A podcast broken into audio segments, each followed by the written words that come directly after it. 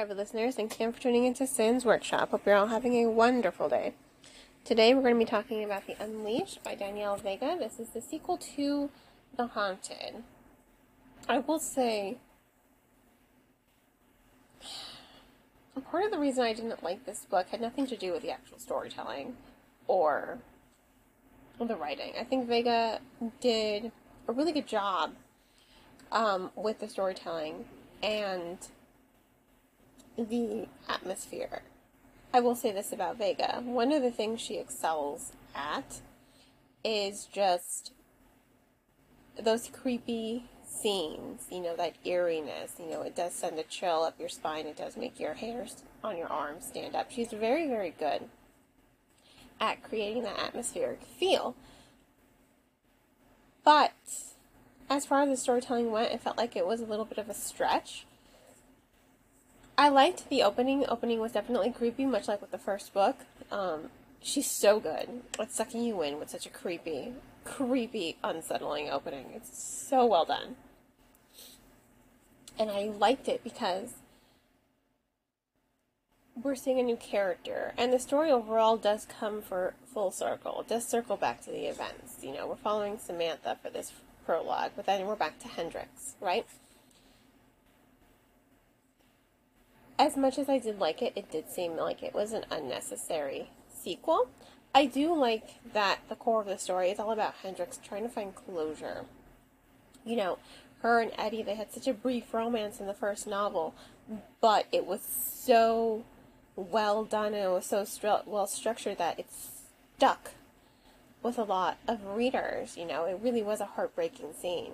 Their romance was so quick to and then burn out because of his untimely death in The Haunted. You were able to feel for these characters, and that also highlights Haga's, not Haga's, sorry, Vega's strength at characterization and creating really strong character dynamics. The character dynamics in this novel are as strong as they were in the first novel, and you're seeing a lot of that vitality come to life with the characters. So you are able to connect with the characters which is why I liked it. You know, I liked Hendrix's journey on her struggling to find closure with Hendrix's ghost, you know, with his death.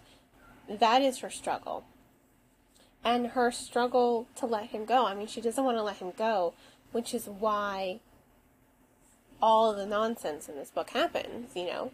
She's so unrelenting and she's so stuck in her grief that she can't let him go. She doesn't want to let him go. And because of that, a whirlwind of events begins to happen here. The whirlwind of events seemed very out of place. That's not even the right word for it the first novel was so grounded, it was so realistic, and then this one it starts realistic, you know, with those hauntings and the eeriness. But by the time you get to the end, it's just crazy. It's just wild, and it's so far from the realistic writing that makes her storytelling so good, you know. That's why it's chilling, that's why it's creepy, because it's so realistic in the texture of the story, of the syntax by the time you get to like that last quarter, she's lost a lot of that realism and all the build up to this climax basically. It just feels like it's out of left field. I mean, the story overall was good, but it just seemed rather unnecessary.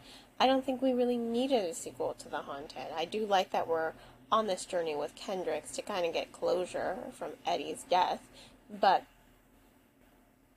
it was just overall unnecessary. I don't think it was necessary to do this story in this way. Um, I should say. I think that Vega could have done something else to give the reader and Hendrix closure closure over Eddie's death. That being said, the real reason I had trouble liking this book was because of all the typos. I mean, the amount of typos in this book. Notebook is perfect. There are going to be typos, missing comma, double repeated word. It happens. No editor is perfect. But the editor dropped the ball here, 100%. This looked like a self published novel, the amount of typos that were in this book. I would know from experience self publishing. And I'm like, oh my god, this thing is rampant with typos. Um, and then just taking it off sale. Um, that's what it was akin to me, like a self published work, just because of the amount of typos that were in the storytelling.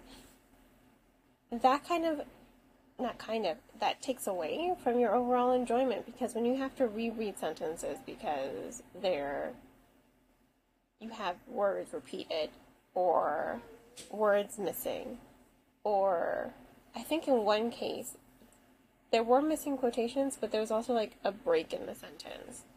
Like the characters talking and then new paragraph char- characters still talking but there was no punctuation. It's like they hit enter when they didn't mean to hit enter. That was not okay. You know it takes the reader out of the storytelling when you see that much that amount of typos. It's just wasn't really entertaining on that aspect, and it really did take away from Vega's strong writing because Vega is a strong writer when it comes to creating a really strong, realistic, eerie, and creepy feel, and really good character dynamics and really good characterization. You're, it takes away from the story. It takes away from you enjoying it. So, overall, I have to only give it three out of five stars. It was a good story. It did feel unnecessary. However, I did like the journey for closure Hendrix goes on, and I do like that we're re-strengthening those character dynamics that were somewhat hindered given the events of the last book. You know, everything's kind of left up in the air at the ending of the last book, so I understand a need for a sequel.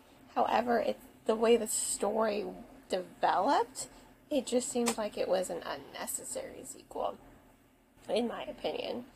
I don't think I would have missed anything by not reading it, you know. Um, so yeah, three out of five stars. Um, if you want to go ahead and purchase the book, please purchase from any of the booksellers that I have listed in the description of this podcast um, Bookshop and Amazon are affiliate links for me, so they would help me out a whole lot if you click on those links. And on that note, I hope you all continue to support me by liking this podcast, subscribing to it, and sharing with all your book loving friends. You can also become a supporter on Buy Me a Coffee or Anchor FM, my recording platform, or by following me on any of my social media platforms. Hope you all have a wonderful rest of your day, and as always, happy reading.